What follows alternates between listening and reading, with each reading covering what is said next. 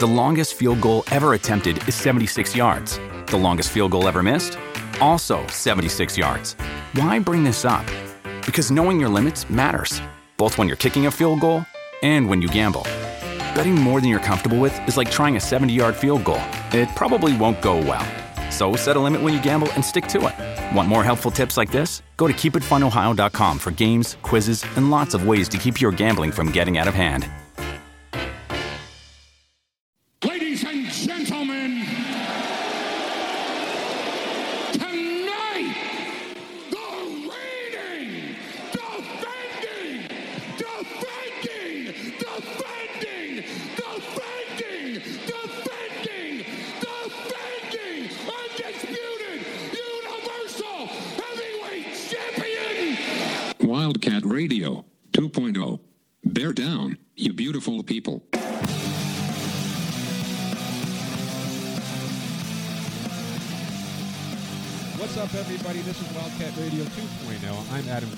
Brett Berry. We have a great show today. We have a special guest who will join us to talk about some Arizona football news, which we know there is Arizona football news. We're recording on Wednesday, and Arizona is down two schoolers, apparently, heading into the season. Colin Schooler, Brenden Schooler entered the transfer portal, not because of Arizona, but I guess because of the Pac 12.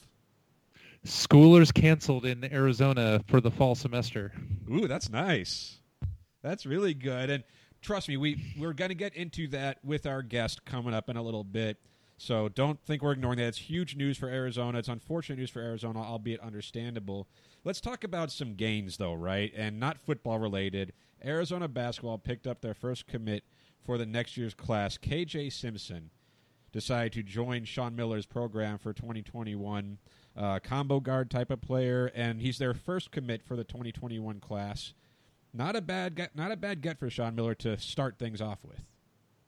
Yeah, I think he's a consensus kind of top 100 player that there's a lot of discussion that he might be a guy that rises in the rankings if rankings get revised when people aren't playing basketball in in, in the in the current time being and you know the AAU circuit is you know shut down for the time being.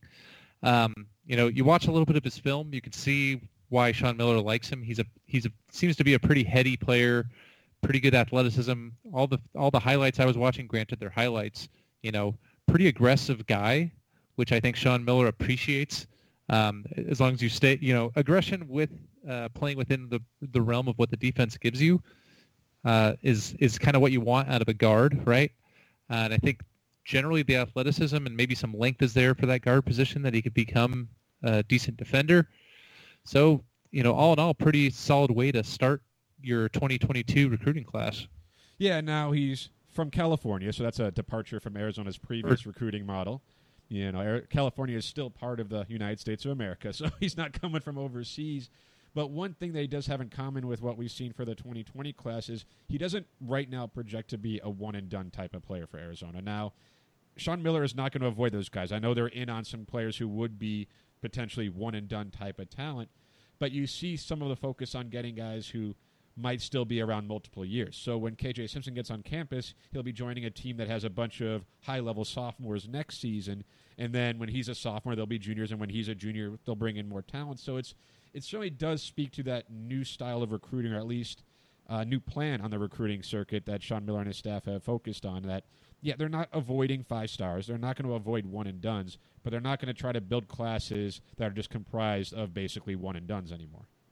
Yeah, and I, th- I think I misspoke. I think I said he was a 2022 commit. Uh, I believe he's 2021. Simpson, I think yeah, my brain. 2021. Well, every I- year he might not play until 2022 the way things are going. So Yeah, you- well, I think you're my I think my I think my my brain just held down the fast forward button on 2020 for a little too long, and I ended up at 2022. you lucky son of a. um, yeah, yeah, it's this is the kind of guy that you can kind of build the foundation of a class out of, and you know, if if you're if you're following the new model that seems like Arizona basketball is doing, especially in terms of adapting with the G League and more guys playing overseas as options instead of going one and done, you know, this seems like the kind of guy that you want to target. Um, is a guy that'll probably be you know a high floor reasonably high ceiling. He's still fairly young. You know, I think I've seen the comps thrown around of uh, Nick Johnson or Kadeem Allen kind of type player, which They could use You know, another you- one of those guys. If you get if you get a Nick Johnson, Kadeem Allen type of player, that's a you know that's a valuable player. Yeah. Um, so I think to your point, if you if you add that on to some of the guys that will still be around in a couple of years, um, you you get the makings of uh, you know a consistent contender. And another player for let's stick with Arizona basketball. Little piece. I don't know if it's news, but I, it's one of those where like, oh, how about that? James Akinjo at this point with the Pac-12 canceling sports until at least January one. James Akinjo, the question was when he would be eligible to play for Sean Miller's program, right? He transferred after a handful of games at Georgetown.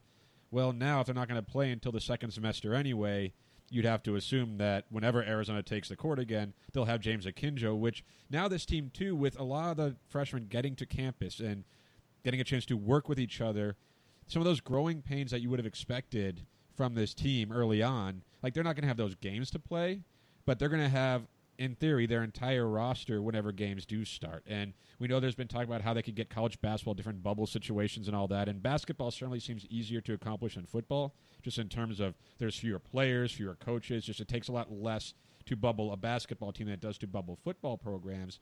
But it does seem like Arizona, at least the question marks they had going into this season, the ones we thought the season was going to start in two months, two and a half months, but the questions that they did have going in will largely, at least for them, be answered when the season does start, whenever that is. Yeah, and I think that, I mean, you assume that maybe that means Akinjo will get to play starting January, but it's the NCAA, so who knows what they will do.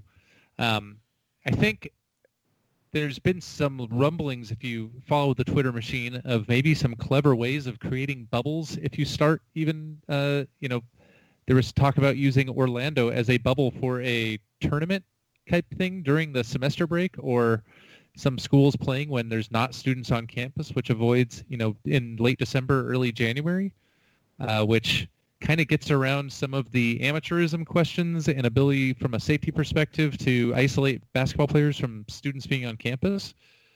So it seems like there's a little bit more optimism for college basketball.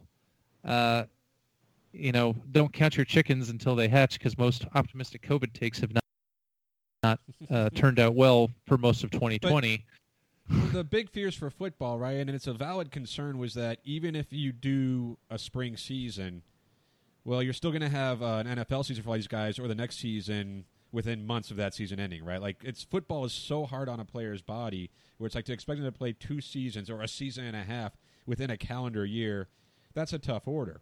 But in basketball, these guys often play almost year round. It's a different sport. It's a different level of, I guess, I don't want to say pain, but wear and tear on your body. So a lot of the players who are thinking, and again, like Colin Schooler is transferring because he wants to play, but there's also a chance that he'll never play a down of football again if no one plays until the spring because a lot of guys will not do that for football.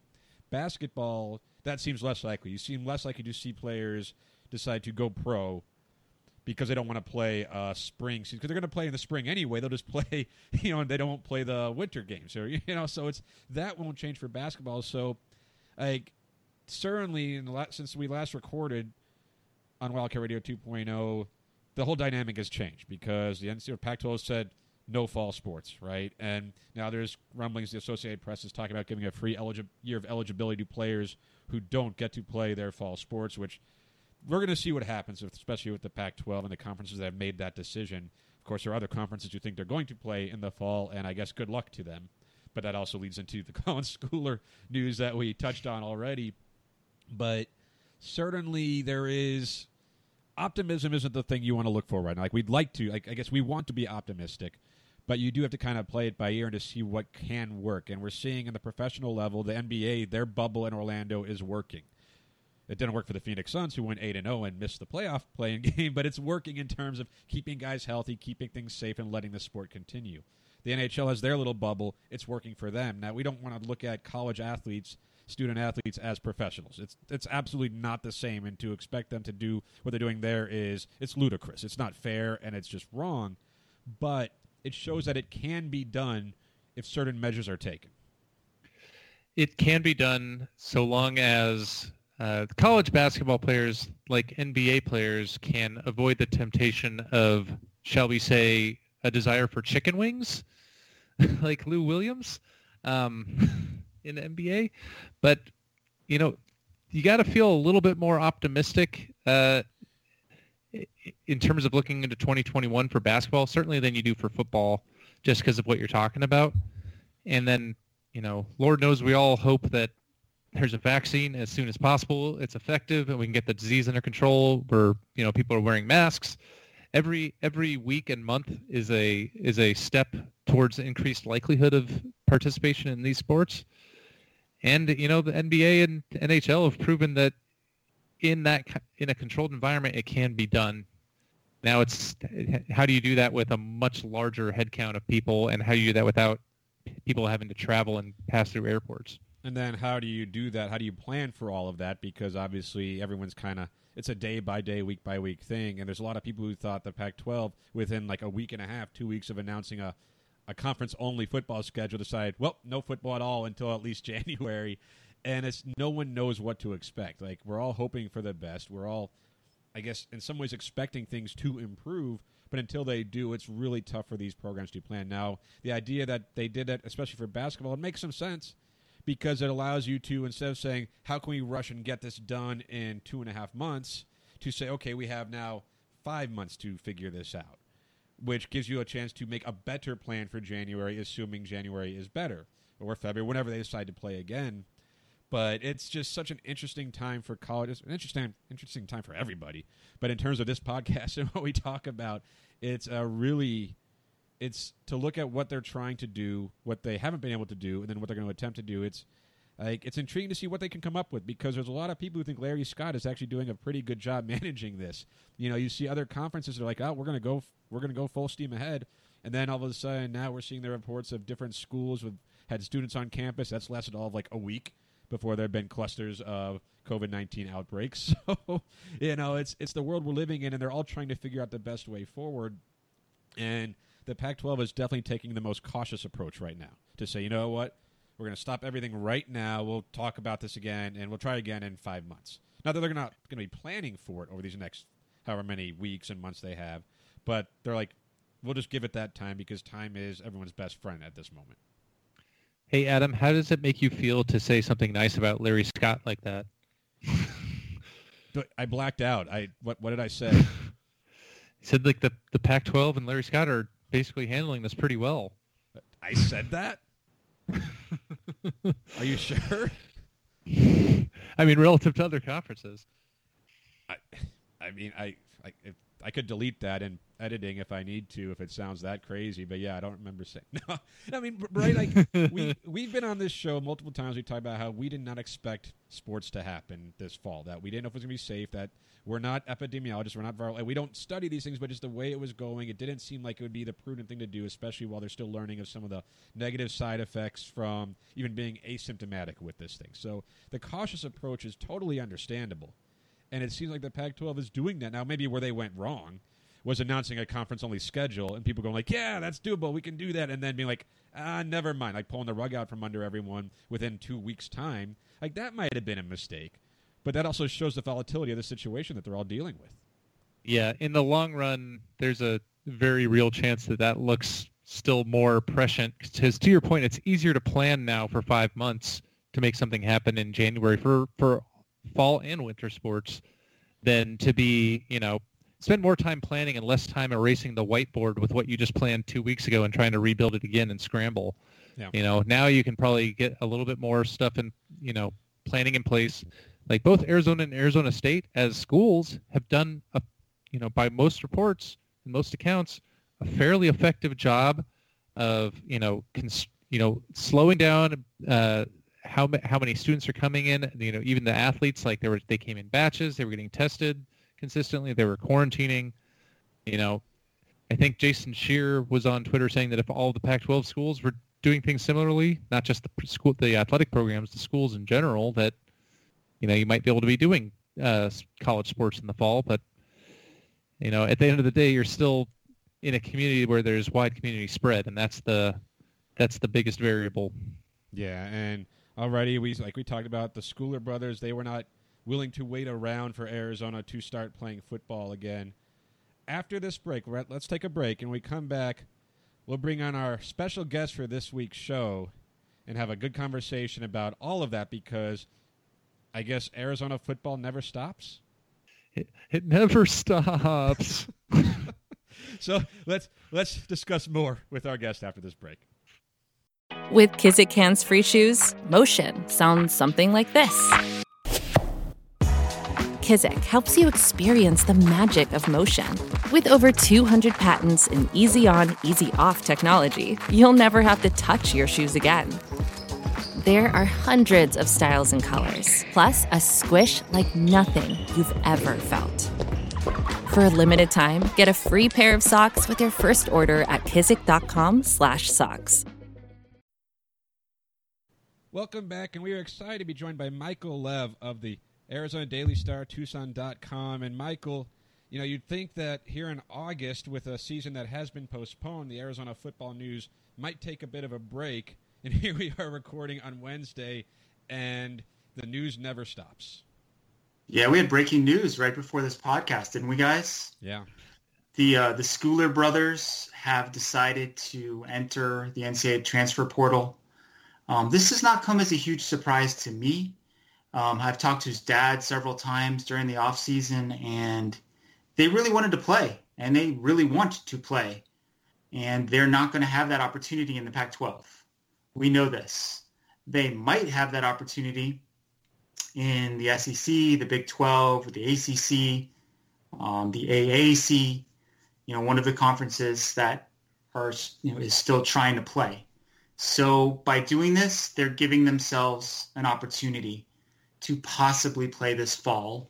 And if they can do that and put some more good film um, out there for NFL scouts, you know, they feel like they have a better chance of getting drafted next spring. it, it's kind of an interesting situation. I think it's hard to fault the players given they want, like as you said, they want to play football, and that's not an option right now in the in the Pac-12 at least. And there's at least a chance of that potentially in some other conferences. Did in talking to the school or family, do you get the perspective that uh, if other conferences delay to the spring as well, or it, would they still want to transfer? Or you know, there were some rumblings that they were maybe going to sit out a spring season at Arizona if that's what it came to. Um, I, I wonder if if it's this is more of just a give the chance to have a fall fall or nothing at all kind of situation for the Schooler brothers. Yeah, I think that's the case. Um, what the dad had indicated to me was if things got pushed to spring, they weren't sure they were going to participate, whether that was here or anywhere. Um, it's a very tricky situation, the timing for a lot of these guys. Um, you know, if, if the Pac-12 were to somehow pull off a season in January, February, and March, I think that would allow for a long enough runway for guys to still prep for the draft and then join NFL teams several months later.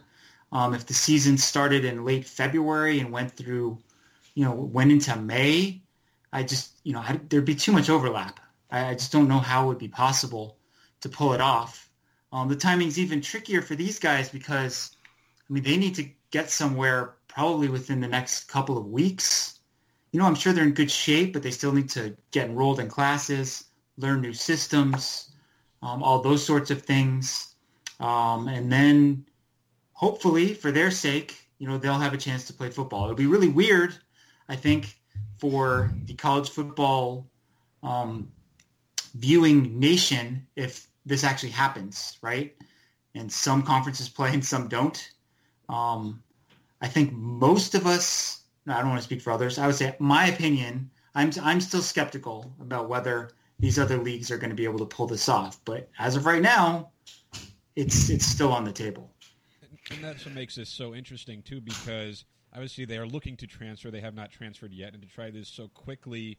One, they got you can find a space for the Schooler brothers, right? If you're a, a program out there that's going planning on playing still, they're pretty good players. You could find a spot for them. But now, like I know Colin and Brennan, like they're good players, but they're not exactly day one, day two NFL draft picks. And I was thinking, and we've talked on the show before, where if Arizona or just the entire college football season was postponed to winter or the spring, that they may not play just because they have little less to prove at the college level, right? Like their draft stock would not necessarily improve with another season. So that's what makes this interesting to me, or what seems interesting. Because I get that they want to play; they're football players; they want to be on the field, but it's almost like getting on the field won't necessarily help them. I wouldn't think get to the next level. So it seems like just a matter of they want to play football and that's it.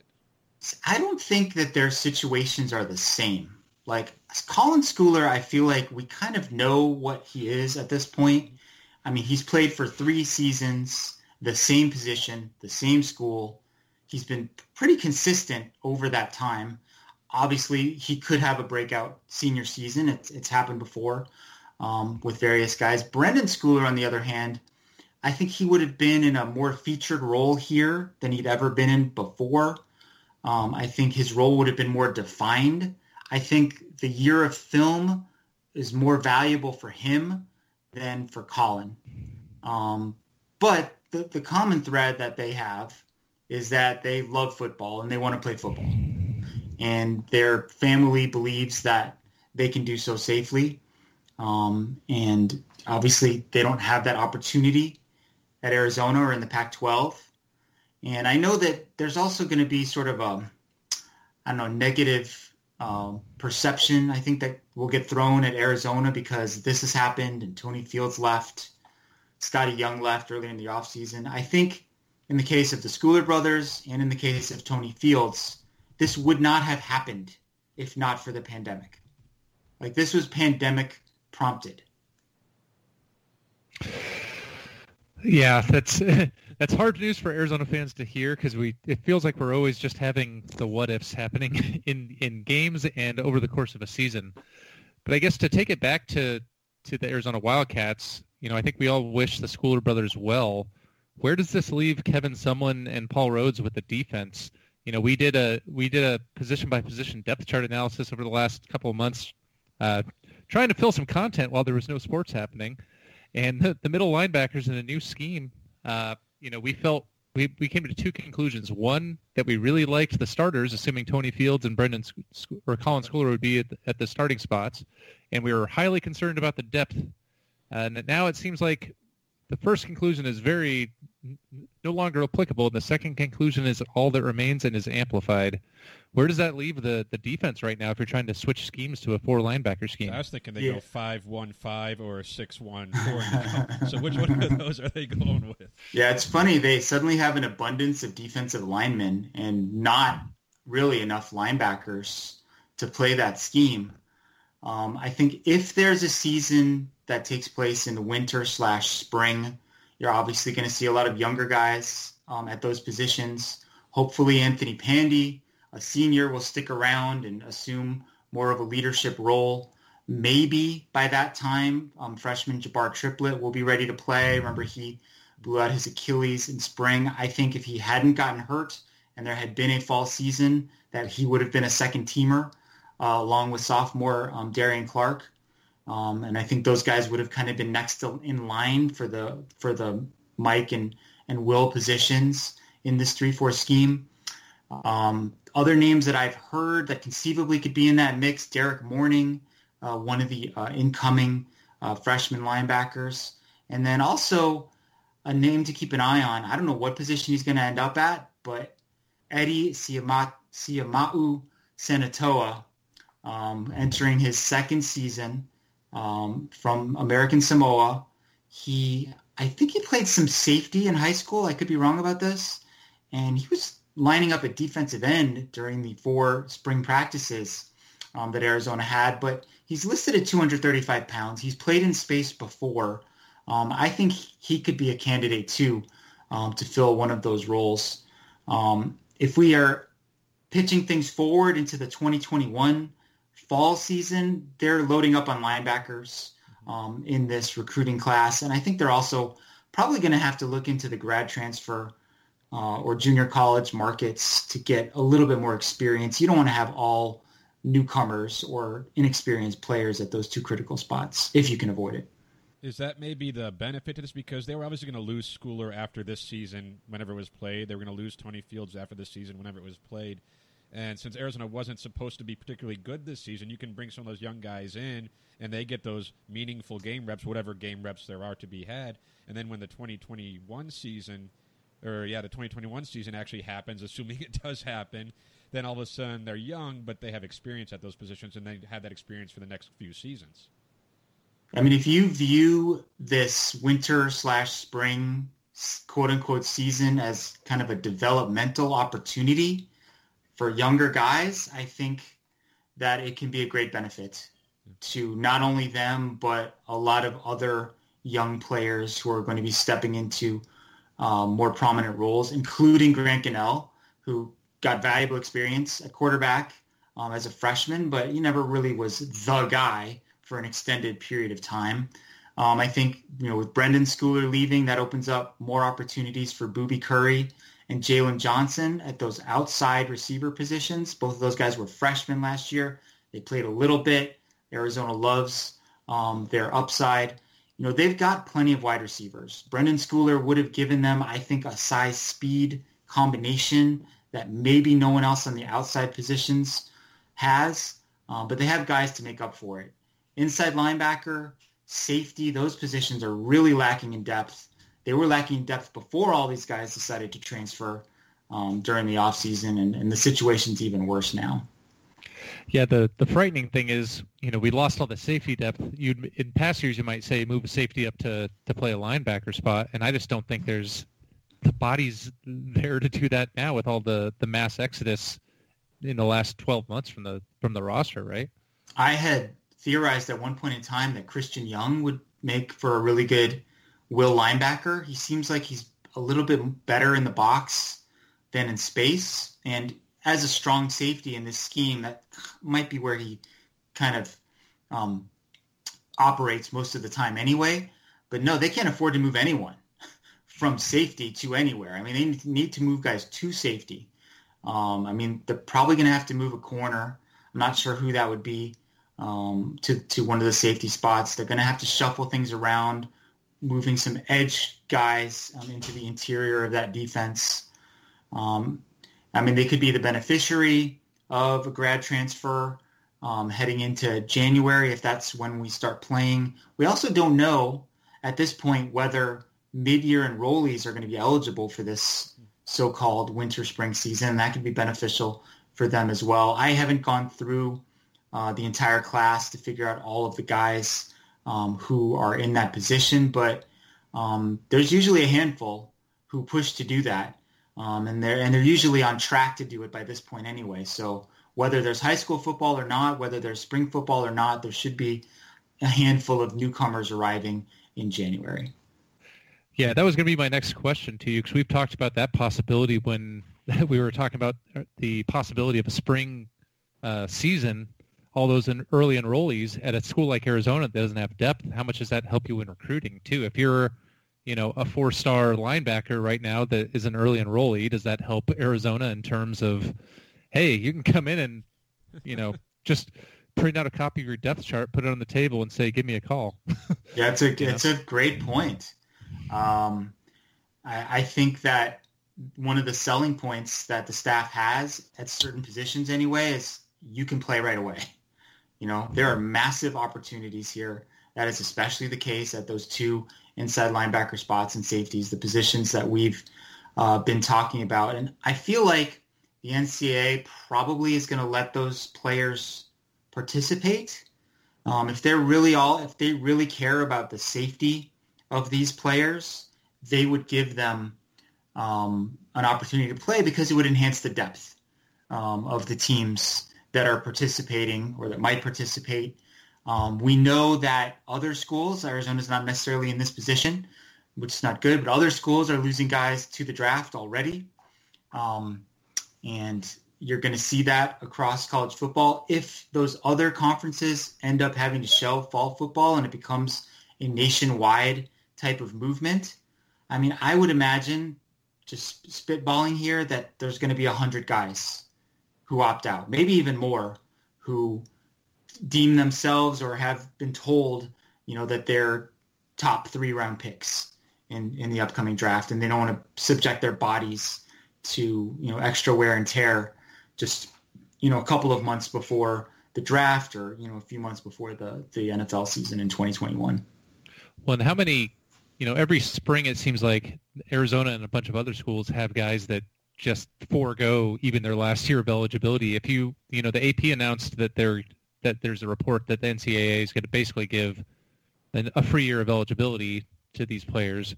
And I imagine if you do a spring season, even in a shortened season, you know, the redshirt rules are not going to apply. They're going to have to expand the rosters. There's going to be a lot more guys competing for playing time, which makes sense from a health and safety perspective, especially when I got to imagine in this uh, strange time without normal spring practices, without normal camps.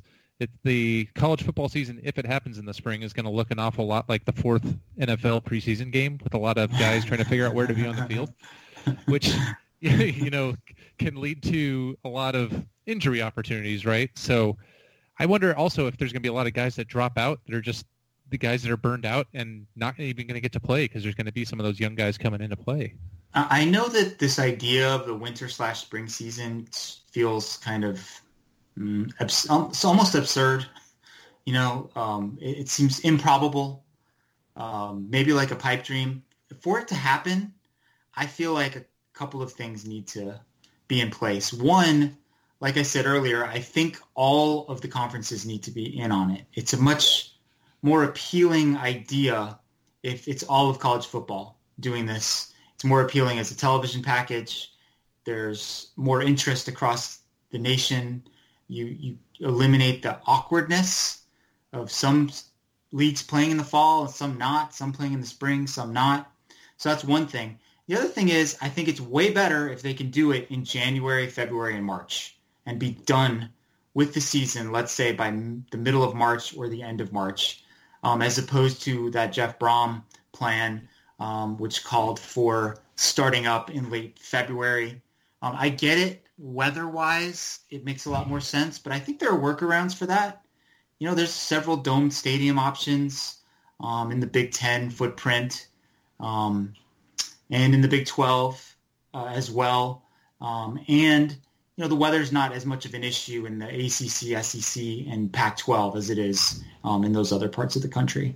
So to pull this off, I mean, it's going to take a lot. We also, of course, have to have better testing. The the viral spread you know, needs to dissipate. Those things need to be in place too. Um, so it's it's a lot of factors. It's there's a high degree of difficulty, but I think it's at least possible. Is is the worst case scenario right now for college football fans wanting to see some semblance of a season like that? That the SEC and a couple of conferences try to start in the fall, play a game or two, and then have to call it off, and then they're left kind of in an even more awkward position trying to get to the spring. I mean, I think that it's sort of a gut punch to the fans of those leagues, or for all of us really who love college football, if that happens. Um, and it very well could happen, right? I mean, they they, uh, they could get to the starting blocks and run a lap or two before having to shut this thing down again. Um, based on some of the reports we've been seeing about North Carolina and Notre Dame, Michigan State having to basically close their campuses, um, I don't know if they're even going to get to the starting blocks.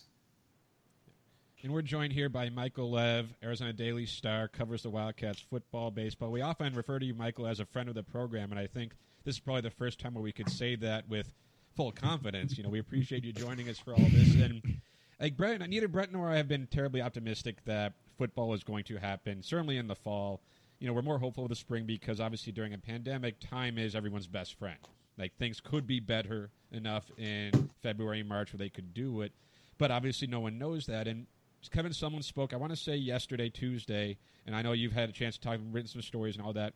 What is the feeling like for him? Because does he expect football to happen for anyone in the fall? And then is he confident that football could happen for the Pac 12 after the first of the year? He was um, very skeptical about fall football. You know, the point he made was we, the Pac 12, you know, put out this schedule, and then less than two weeks later, the season was over. Mm-hmm. You know, so it can change that quickly. He's not one who makes a lot of assumptions or declarations about things that haven't happened yet and things that are uncertain. So he was really kind of hesitant to go there as far as um, a spring season. He has not been as bold or as forward as some of his colleagues who've you know actually outlined specific plans. I made reference to what Jeff Brohm uh, did uh, the Purdue coach Um, I mean, he laid the whole thing out. He had a whole schedule, right? With like, like this is how many times you practice. This is how many times you're in pads. This is the number of total practices over the course of the year, all that stuff. And it, it was, he made a really compelling case. Um, so, you know, Sumlin's focus for now is like, how can we get better? You know, it's, it reminds me a lot of one of um, Jay Johnson's uh, main mottos, the Arizona baseball coach. You know, it's like 1% improvement every day. Mm-hmm. You know, I think that's kind of the approach that they're taking with the football program right now. How can we get better? What can we do to improve our team chemistry, individual skill sets, um, strength and conditioning, um, all of that stuff for when the time comes that the green light is given and we can actually get back out on the football field. And I guess, I mean, was it eight months ago, nine months ago? There's a lot of people who thought Kevin Sumlin might not even be the coach right now.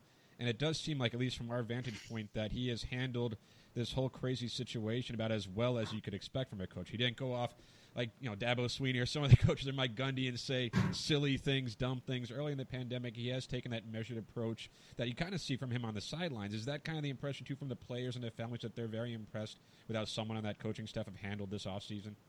Yeah, I haven't heard a lot of negative feedback about the way that Sumlin and his staff have handled all of this stuff. They've been very open with their communication, um, which is a word that you know he will use on a regular basis whenever you talk to him. He's a big believer in that. Um, I agree with you that his demeanor is good for a situation like this. He, he's not one of those guys who gets too high or too low or is going to, you know, kind of um, lose his stuff you know, um, as it it's were. podcast. You can say whatever word. right. I mean, we know, we know, we know that the previous coach, uh, Rich Rodriguez, that would happen to him yeah. from time to time. Usually, it's because someone messed up on the practice field or the team lost a game. Um, it wouldn't. It wouldn't be because of something like this. I'm sure he would have handled this, um, you know, just as well as Sumlin has. Uh, but I've been impressed with the leadership that he's shown. Um, and you could make a case that, you know, this could work out to his benefit in some ways. Like this is a young developmental team that's going to get more time to develop without having to go out and lose games, suffer injuries, um, suffer blows to their confidence. So we've talked on this pod uh, about how we can kind of see that, you know, kind of doing the Joel Embiid trust the processes seems to be the approach that Sumlin's been doing the last year or so. And you can kind of see a, a, type of plan in terms of the types of players they're recruiting. They're trying to go get more size along the the lines and move out. They're hiring a you know all new defensive staff with a large focus on player development, which in my opinion it makes sense in the long term at a school like Arizona where you're not necessarily going to compete for all the five star guys. The question is how much time do you have to get there? And how much buy-in do you have from the players and the families and ability to win those recruiting battles? You know, that being said, uh, you're you're obviously more of an insider than Adam or I. What's what's your read on the direction of the program as a whole? I think they're headed in the right direction. Um, I think they have a good plan in place as far as how they're attacking recruiting, the types of players they're bringing in, where they're getting those players from. Texas, California, Louisiana, um, football hotbeds. They're not in the market for the four and five stars right now, and I don't think they're going to be until they start winning. Um, there's definitely a cause and effect between those two things.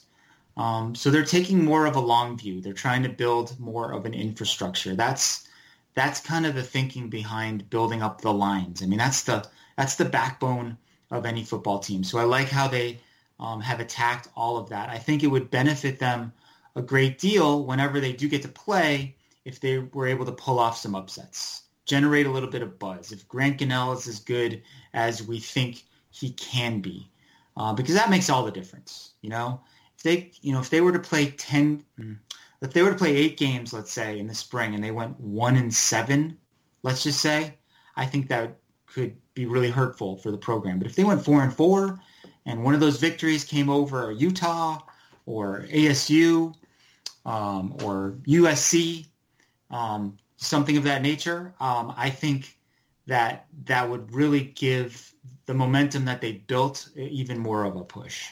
You know, you say that, and we've said similar stuff too, where we feel like the program is going in the right direction. But of course, when the wins don't follow, it's a tough sell to people, right? People might say, "Oh, you're being homers and everything," but Brent and I have also talked about too. We feel like had Arizona maybe even beaten ASU in Sumlin's first year, right? They don't blow that big lead, or maybe they make the field goal. They make a bowl game. They're playing pretty well by the end of that season. Who knows what carry carryover you have into last season, but it's probably a better situation. It seems like Sumlin, I don't know, he didn't get that goodwill that Rich Rod got early on. Taking over a three win program, I think it was the year before Rich Rod took over, and taken to a bowl game the first year. But Sumlin took over a team that maybe didn't have quite as much talent as a lot of people thought because Khalil Tate was just amazing for a month and a half. Uh, does he? I guess maybe it's not for you to say if he deserves to. I'm not going to ask you if you think he should keep his job. That's not any of our plays here. But like, how tough is it to say this guy does have things going the right direction based on what we've seen on the field and I guess in recruiting? It's really hard to say because it's a bottom line kind of business. The results haven't been there. I mean, they're nine and fifteen um, in his two seasons. They're riding a seven-game losing streak into whenever uh, they get to play again. A lot of several of those games weren't even competitive. I mean, they they were not in it at any point against Oregon or Utah. Um, you know, it would have really helped the program if they had won that game against ASU, but they didn't. Um, and then they went into the following off season. You know, there was uncertainty about whether Khalil Tate would come back. He did. They tried to make it work for a variety of reasons that I'm sure you guys have talked about uh, many times. Um, it just didn't quite ever click for him and Noel Mazzone and Kevin Sumlin. Uh, you know, now they're trying to take things in a new direction. Um, I think that, you know, the team chemistry will be better with more clarity at the quarterback position whenever uh, things get started up again. But like I said when I was talking about recruiting, like you just said, you got to win some games, you know, and, and you got to win games in the Pac-12. The reason that Rich Rodriguez was able to generate that goodwill is that he went eight and five his first year, you know, and took what did say, took over a three-win team. I mean, Kevin Sumlin took over a seven and six team that had this, you know, this superstar quarterback, at least on hand paper. the Heisman, right? Right, hand him the Heisman. There was there were a lot of expectations. I I agree with you that Khalil's um, awesome play masked a lot of the problems that the team had. You know, covered up a lot of things. Um, you know, I mean, a couple of those was the Cal the Cal game on the road was part of that streak in Yeah. October, right? And I think it's Schooler in the back of the end zone on the two point right conversion at the end. right yeah. so that that's a game if you kind of look at that as sort of representative of the streak i mean that's a game that could have gone either way easily could have gone either way um, it's a game where they gave up something like what 45 points right um, this is not a fully formed team um, i think a lot of us maybe overestimated it when you do have a, a transcendent talent at quarterback you can cover up a lot of your flaws um, but when that guy's hurt or the, the system isn't quite right for him or they haven't quite you know figured out the right mix, then all of those flaws are revealed. And that's kind of what happened. So sticking with the, the notion of building the team the right way with quarterbacks and kind of going back to the program going forward, what's your take on the quarterback room right now, assuming that all of the, the, the young guys they like Clay Millen they have committed uh, holds true. They have Will Plummer, they have Grant Gunnell. They still have uh, you know Kevin Doyle has opted out for the season at least. Maybe he maybe he comes back, maybe he doesn't, and you still have Rhett Rod. You got to think if you're if you're building from the inside out. If you're an Arizona Wildcat fan, you look at that quarterback room, you got to feel pretty optimistic for the future, don't you? I would, yeah. Um, I think we all liked what we saw from Grant Gunnell his freshman year. I think the most impressive thing was that he turned the ball over only one time. You know, a nine to one touchdown to interception ratio. That's one of the statistics that I value the most is that TD to INT ratio. He also completed uh, over 65% of his passes. They weren't all of the dink and dunk variety. You know, Pro Football Focus has said he's also one of the most accurate downfield passers. He should only get better. Um, I, yeah, I think he'll um, he'll be hard worker. He'll be studious. Um, he'll be a good representative of the program. I think he's got the potential to be a really good college quarterback who can operate the system that Noel Mazzone runs like a point guard. Um, I think on um, our Wildcast podcast uh, that I, that we do, Justin Spears and I have talked about kind of point guard comparisons, and you could say that Khalil Tate was kind of like a Russell Westbrook, you know, super athletic, um, capable of highlight reel plays, but you know, is he really? A, he's not a traditional point guard. You know, he's not the kind of guy who can, who's going to run the offense and set everybody up necessarily.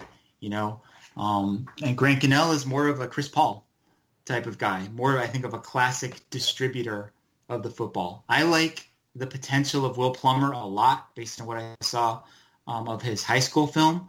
Uh, more athletic, more capable of making off-platform type of throws. Um, and I liked what I saw from Clay Millen's um, film as well. And he obviously has really good bloodlines um, in football DNA uh, coming from the Millen family. So I think they're in good shape um, at a really important position. And the skill position talent too, though. That's the thing where you look at the receiver group. You mentioned some of the guys who would step in when Brenden Schooler's not there now, but the running back room appears to be one of the strongest, maybe the strongest position group on the roster. The receiver, there's plenty of talent. It seems like a game manager or a point guard type of quarterback who will get the ball into the hands of the playmakers. This is an offense that, if the offensive line can hold up, should be able to produce some points. I agree. I, I like the skill position talent that they have. Um, I think when you look at recruiting, the easiest thing to find is running backs and receivers. There's always an abundance of those. The hardest thing to find is defensive linemen, especially interior defensive linemen, and that's been a huge problem for Arizona. They've dipped into the junior college and graduate transfer markets to fill some of those holes. You mentioned the offensive line. I think on paper, it's got the makings of being solid, you know, good enough. Um, assuming that everybody sticks around, we don't know whether that's going to happen. I mean, Josh McCauley was heading into his fifth year. Donovan Laie had a lot of you know, stuff happen in his personal life. Um, you know, his father passed away um, last year. So I think there's a little bit of a question mark there. Um, like the potential of Jordan Morgan, but he's super young and unproven still. Um, so he's got a long way to go. Those JC guys that they brought in last year, Paiton Fears and Josh Donovan, I think could form a solid right side of the line. You have to have all of that in order to take advantage um, of those skill position weapons. Um, Grant Gunnell is not as mobile as Khalil Tate, but he did show, I thought, a decent ability to move around within the pocket. Also showed patience at times, staying in the pocket to take a hit and deliver the ball. Um, that is going to happen from time to time, no matter how star- stout um, your offensive line is. Yeah, I think his only turnover, that one uh, interception referred to, Michael, was actually hit while he was throwing. So it's, you know, from a blindside spot. And I, by the way, I liked your basketball analogies, and I just imagined in the basketball point guard analogies, Khalil Tate, what Rich Rod was always looking for was Steph Curry, the guy that just shoots it from half court as soon as he gets across the line. Um, now, whether they can make it or not, it might be a d- different question. Um, but yeah, I think I I actually feel cautiously optimistic about the offensive line. There are some guys that redshirted too, like you know Jamar Williams is a guy that was has some potential that people forget about. I think you know they got some good commits coming in this year and you got Gary Brightwell Jr., who might be the most overall talented, you know, skill position player on the roster with a game manager. You got to think that they can. I think that the if you're going to take the optimistic take, you hope that the offense, if and when they get to play, can maybe manage the clock, uh, you know, control the running game, not turn the ball over, and maybe mask some some issues on the defense and try to hold that together with scotch tape, popsicle sticks, and not playing 15 yards off the receiver when it's third and eight? I think the the turnover, the value of protecting the football um, cannot be overstated, and you make a great point that you can you can protect your defense by protecting the ball. You can keep them off the field. Um, Khalil Tate's last game. I don't want to turn this into a podcast where we're picking on Khalil Tate, but his last game against Arizona State, a 10 point game, he threw a career high three interceptions. You could argue that at least one of them wasn't his fault. The ball bounded off of you know Bam Smith's shoulder pads or whatever, but there were miscommunications with receivers. Um, obviously, something you know that stuff that shouldn't happen to a senior in his final game um, at quarterback. The the fourth quarter of the ASU game the previous year, costly interception, missed exchange with J.J. Taylor. Um, that's how you lose games. And when your defense is lacking in difference makers or it's lacking in depth at certain positions, you need other aspects of the team to step up and make up for that. And one way to do that is to have an efficient ball control offense. So we talk about that where, in theory, if there is a season for Arizona, the quarterback situation is a little bit more settled, and the skill position guys are there. The defense, we'll see who's left. I guess by the time the coaching staff gets their hands on everybody. But let's talk about that defensive coaching staff too. Sumlin made all those hires, and he had to, right? I mean, no one's going to be upset that he replaced the defensive side of the coaching staff because the defense was not good the last couple of seasons. But they did bring in guys who are more teachers, more veteran coaches. Was that by design? Where I know Brett mentioned it earlier, that it seems like they have guys to build up the talent they do have because they're not going on getting five star guys. Was that the goal in mind that Sumlin had when assembling that staff? Yeah, I think there were two things that he was trying to accomplish. One was, as you mentioned, to bring in more experience. You know, I think that Kevin Sumlin want, is a CEO type of head coach, right? He's not going to be one who's meddling in meeting rooms or jumping into drills um, or that type of thing. He's just that style. And I think he wants someone who can run the show over there. And Paul Rhoads has extensive experience not only as a defensive coordinator, but as a head coach um, at uh, Iowa State. So, you know, you can give the defense to Paul, let him do his thing. The other thing that I think um, he wanted to accomplish was a better chemistry within the coaching staff, better cohesion. There was a lot of infighting last year, coaches not being on the same page. That and it, when that happens, it can sort of infiltrate, um, you know, the personnel on that side of the ball as well. So Paul Rhoads had a lot of say in which coaches were hired on that side of the ball. Um, he and Andy Buh, I want to say he and Andy Buh and Stan Eggen actually lived together for a little while after they all arrived here, uh, before they you know found their own places and stuff. So you can see that th- that type of thing, you, you can build a lot of chemistry that way. Imagine and the it's not something they having over that place, yeah. yeah, right. yes, Party Central uh, for those guys. But that's something that we don't talk about that much, right? It's like the coaching staff being able to work together. I don't feel like everyone was necessarily rowing in the same direction last year or the year before for a variety of reasons. You know, whether that was the issues at quarterback or the sort of mishmash staff that was put together, combination of newcomers and, and holdovers. Um, you know, I think there's the potential, at least, for um, a, a, just a, a better fitting coaching staff kind of coming together for the Wildcats. So, Michael, one last question, and I think we'll let you go because you've been so generous with your time, and we really appreciate it. We've thoroughly enjoyed the conversation. Um, I guess it. What would you leave our listeners, who are obviously all uh, Wildcat fans, Wildcat football fans? You know, big picture, Arizona football program that you you're you're very well familiar with. You understand the ins and outs. You you know you know what's going on. Should should Arizona fans, uh, you know, they seem to fall into the optimistic or pessimistic, and very few people are in between. What what would be your how what what would be your description to the to the fans of what the state of the program is today and going forward over the next say two to three years? Yeah, I would say that my personal experience has been that there are more pessimistic fans than there are optimistic ones. Um, I mean, every time that uh, a recruit you know gets an offer from uh, another Power Five school or quote unquote bigger school, uh, the everyone just comes out and says, "Oh man, we're going to lose him. It's over. Bye. See ya." Um, so there's this sort of inferiority complex. I feel like that a lot of the fans have, and I and I get it because Arizona's never been to the Rose Bowl. Um, Arizona really hasn't been a consistent winning program compared to, you know, let's say USC um, or Washington or Oregon. Uh, but as far as the state of the program right now, I, I guess my advice would be to just be patient. You know, um, they've got a plan. They've put that plan in place. Um, it's probably going to take time for the plan to come together. Um, and you know what you want to see when they play start playing football games again is even if they lose, maybe they're more competitive in those games. You know, to me, there's a big difference between you know losing by one point at UCLA, like happened when Rhett Rod started um, that one game uh, in 2018, and what the Utah and Oregon games looked like last year. You know, you want to be competitive in the games that you lose. You want to spring a couple of upsets. Uh, you want to generate some momentum uh, for the program and in recruiting. And I think it's possible that they can do that.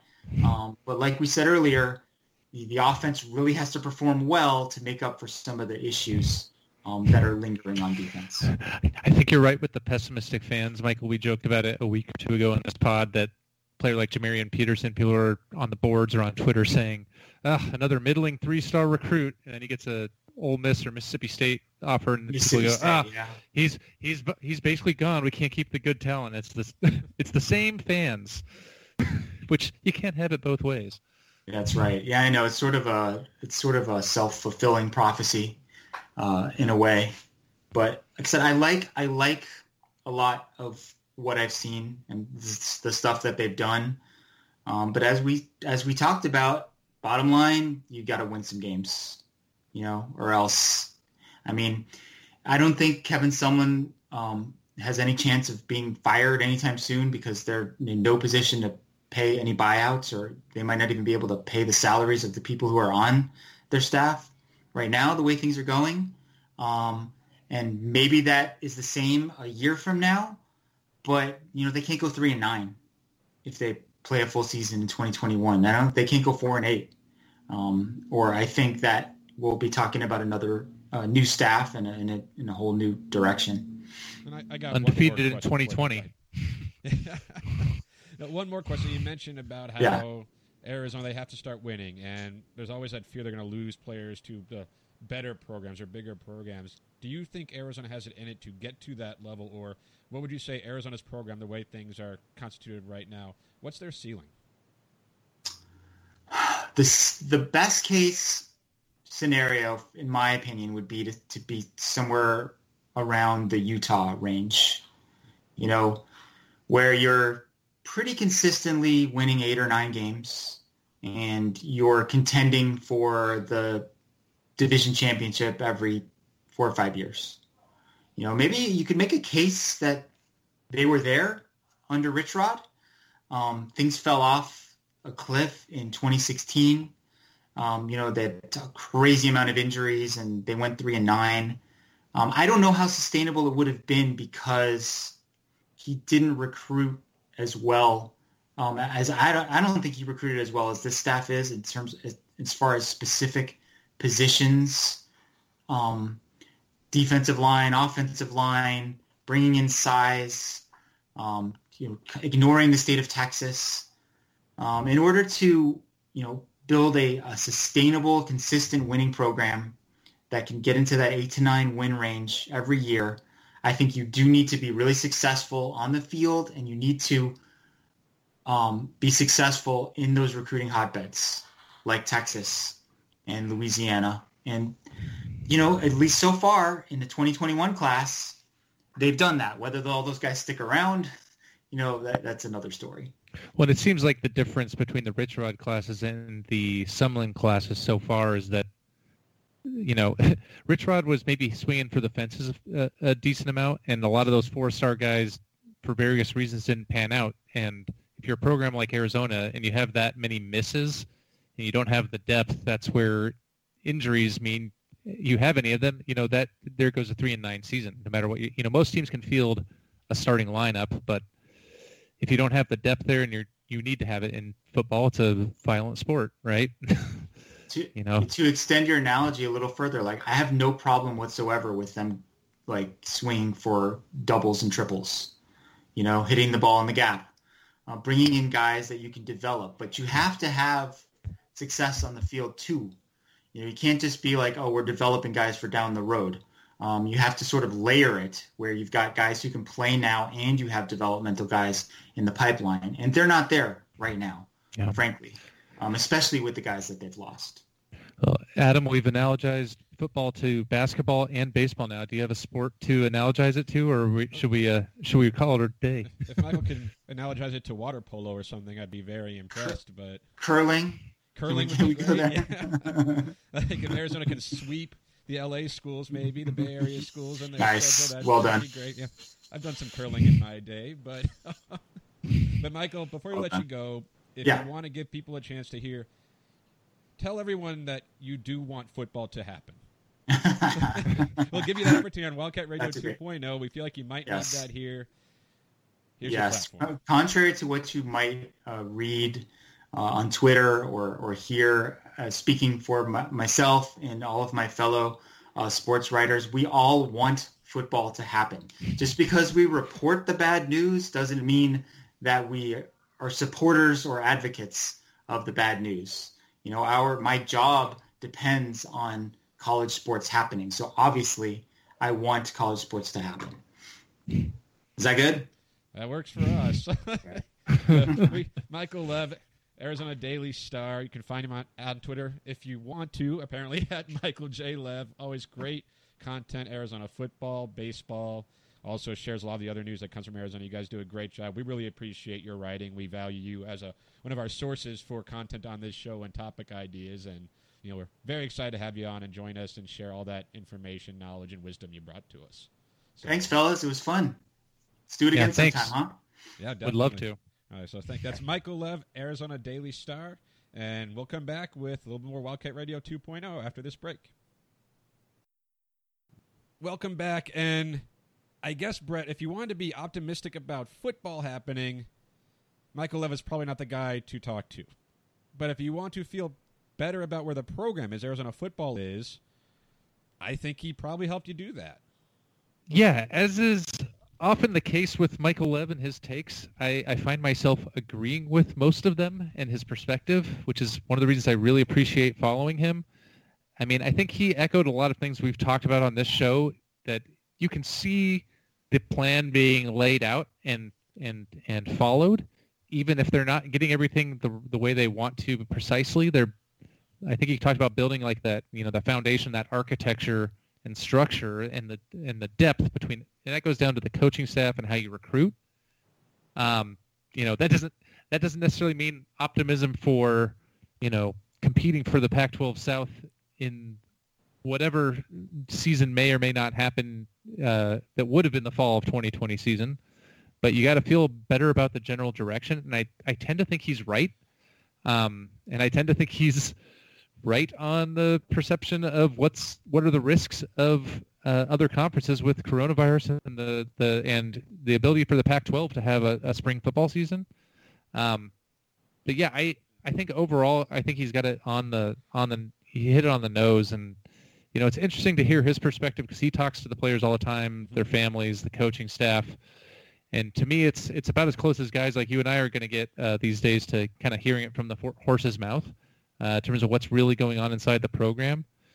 And I think the the under the undercurrent or the theme of everything is saying it seems like there the program is uh, a little less scattered now with the new defensive staff, uh, the way they're recruiting, the players that are on the roster, the lack of uh, you know there's not confusion over a quarterback and a leader.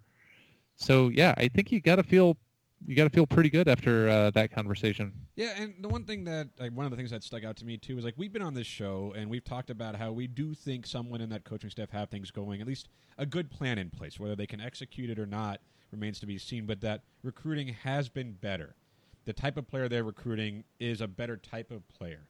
The coaching staff that they have now assembled is a solid coaching staff and I can understand if someone listened to that on Wildcat Radio and think those guys are being homers, right? It's Wildcat Radio, you know. But Michael Lev is not on. He's not a Wildcat Radio guy. He's Arizona Daily Star. He is a reporter and one of the best reporters for a college football program that you're going to find in the country. Like Arizona's lucky to have him covering them, and he's measured in his talk about them, but he was saying that he does think that things are moving in the right direction. Now, that, like you said, doesn't mean he thinks they're going to become Oregon or USC level, like contending for that Pac-12 all the time. But he does think they can get to that Utah-ish level where you are winning eight games a year and competing for the conference title or a division title every four or five seasons, which I think is about our expectation too. But I, and the question is, and no one will know the answers if Sumlin can be the guy who gets them there. And we would have had a better idea after a 2020 season if he could have been. And obviously now a 2020 season is not going to happen. But the nice thing too that Michael kind of confirmed is that Sumlin and his staff have handled this time well right? Like his demeanor, his calm approach, which a lot of people don't like on the sidelines when you're losing, and when you win, you know, you're calm, cool, and collected. When you're losing, you just don't care. You're nonchalant. But Sumlin's approach during a time that no one has a playbook for has been apparently welcomed and praised by players and the families of these players. So, if nothing else, you have to feel good about where Arizona football, what that coaching staff has done during a time when no one knows what to do. It's scary, it's worrisome, it's confusing, and they're guiding the program through it. Yeah, I think that I think you know through that whole conversation and you know reading what comes out from the players if you follow them on Twitter, uh, the the people that have left the program recently, notwithstanding, it seems like they're that Sumlin in the leadership and his and his coaching staff have handled everything about as well as possible through all the mayhem. And you know they're still losing players they don't want to lose, but you know it seems like they're holding it together as best they can. Yeah, and that you know we'll we'll see if that kind of uh, stability, for lack of a better term, in leadership, you know, maybe helps uh, in an environment where you know that may instill some self-discipline among the the program, which may not have been the case under other coaching staffs. And in a long time where you're not going to have organized didn't have organized practices and you may not again if the season you know with the season being delayed and you have limited uh, ability to kind of control your players when they're not playing games in the fall that may pay off in spades down the down the road compared to other programs and you mentioned the coaching staff like that's one thing that i kind of jumped out to me too was that and maybe we had heard the rumblings but how defensive coaching staff especially may not have been on the same page for the last two seasons, which obviously there was a the clean house on that side. I mean, rumblings. One guy punched a, a guy punch, in the yeah, face. Yeah, I mean, so, but that that's a problem, and I, it, it, seems like that's been fixed because if that was still a problem now going through this off season, can you imagine what a cluster things would be for them? You know, because you need your coaching staff to be on the exact same page through all this, giving the right message, especially doing everything virtually. you know, and at least now some of the players are on campus, but you need to have the right coaching staff, or at least a solid coaching staff in place for this. And to your point about guys who have been leaving, you know, Tony Fields, I think, what did he go to? West Virginia now? You know, him, Young, when they left, that was because they didn't want to be part of the Arizona program anymore. The Schooler brothers leaving had nothing to do with Arizona. It had to do with the Pac-12, and that's something that Michael mentioned too. Where it's like it's not something like Colin Schooler or Brenden Schooler were not. I mean, Brenden Schooler transferred to Arizona to play for the Wildcats this season. You know, he wasn't trying to leave. Colin Schooler wasn't looking to leave, but they want to go play football. And as of right now, it's it just can't happen at the U of A this fall. It's, I guess, I don't know, because you look at Arizona and it's hard to be, it's hard to be truly optimistic about things, right? Because they haven't been good, and until you see the results on the field, you can't assume they will get better.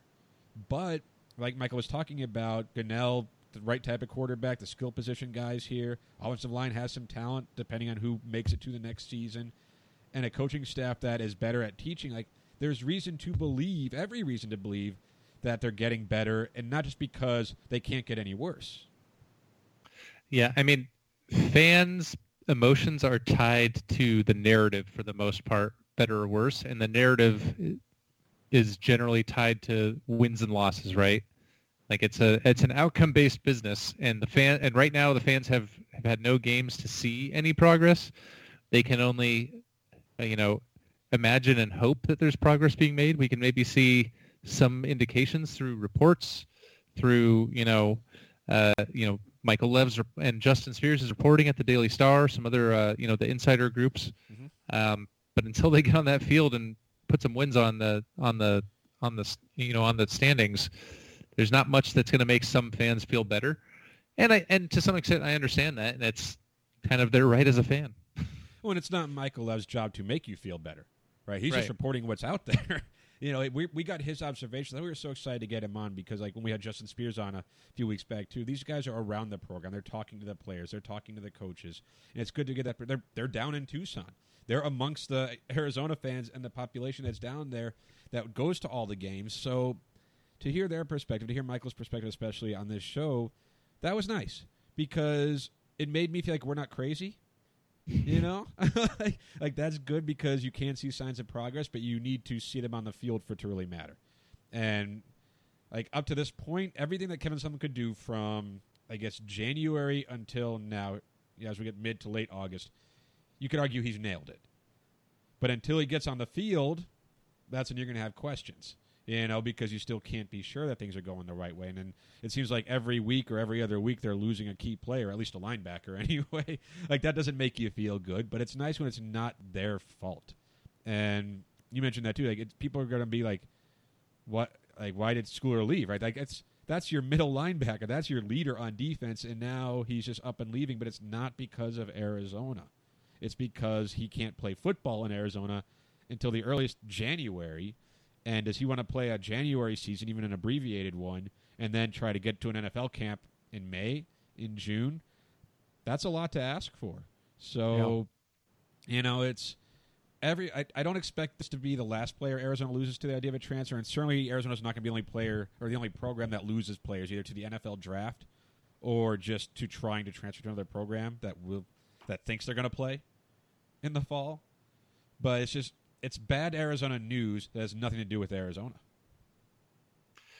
Yeah, and I, you know, I think that's gonna that's gonna be the narrative that is gonna be the narrative until we play a game in maybe 2021, January, February, as you've already moved ahead to.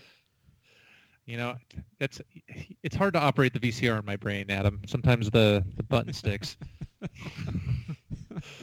well, maybe that's where we should end it then, so you can kind of repair that brain of yours. But we'd like to thank Michael Lev again for joining us on today's show. Great insight into the Wildcat football program, and as you heard him say, he, like the rest of us, we want football to happen. Nobody who likes football or covers football wants it to go away and not come back. Reporting the news and the facts is not the same as liking that news and liking those facts. So if you're out there listening to us and you think people like Michael Lev or us don't want football to happen, just stop it. That is not the case. And Adam, you should really not be wearing the uh, "I root for the virus" shirt while we're while we're recording this. It's laundry day. uh, it's the only one I had, and the good news is I can bring that one out every like five or six years. Now there's going to be a new virus, so you know, I'll get a lot of get a lot of mileage out of that shirt. I don't really have a shirt that says "I root for their virus." Just just putting that out there. This is a podcast. No. Y'all can't see what I'm wearing. I don't own a shirt that says that. The shirt I'm wearing says "We'll write for food." Like that's which is ironic. Which is ironic in the context of the statement, uh, or I guess not ironic as much as fitting that as somebody that writes about sports it, that it you want sports to happen. It does fit too, so it is a nice. You know, it it fits on many levels for what we got going on. But thank you for listening to this show. We really appreciate it. Make sure you're listening to Wildcat Radio. Uh, follow us on the Twitter at Wildcat Radio AZ. If you have any questions, we'll do some mailbags over the course of the next however many weeks and months this goes on because, hey, we're all in the same boat here. We want sports to happen. We have questions. We have thoughts on the programs, especially as players leave or join with recruiting. Like, there's still stuff going on. That's what we led with Michael. It's just like the news never stops, it seems like, for Arizona athletics. And I guess for our purposes, that's a good thing. But yeah, smash the subscribe button on Wildcat Radio 2.0. Listen to the play by play checks that Bryant and the gang have been putting together was looked past because while we all want new sports games to happen, it's never a bad thing to listen to old sports games that were good, that were wins. We like wins. It's been a while. I mean, the last basketball game for Arizona we saw was a win, but that was a long time ago. We were so young then. so young and naive back in early March. oh, eh. yeah. Nothing. That, that's it. You're leaving me hanging there. well, I got wistful thinking about the lost months of COVID nineteen. Fair, fair, but yeah. Thanks for listening. We'll do this again next week, and until then, remember to bear down. Bear down.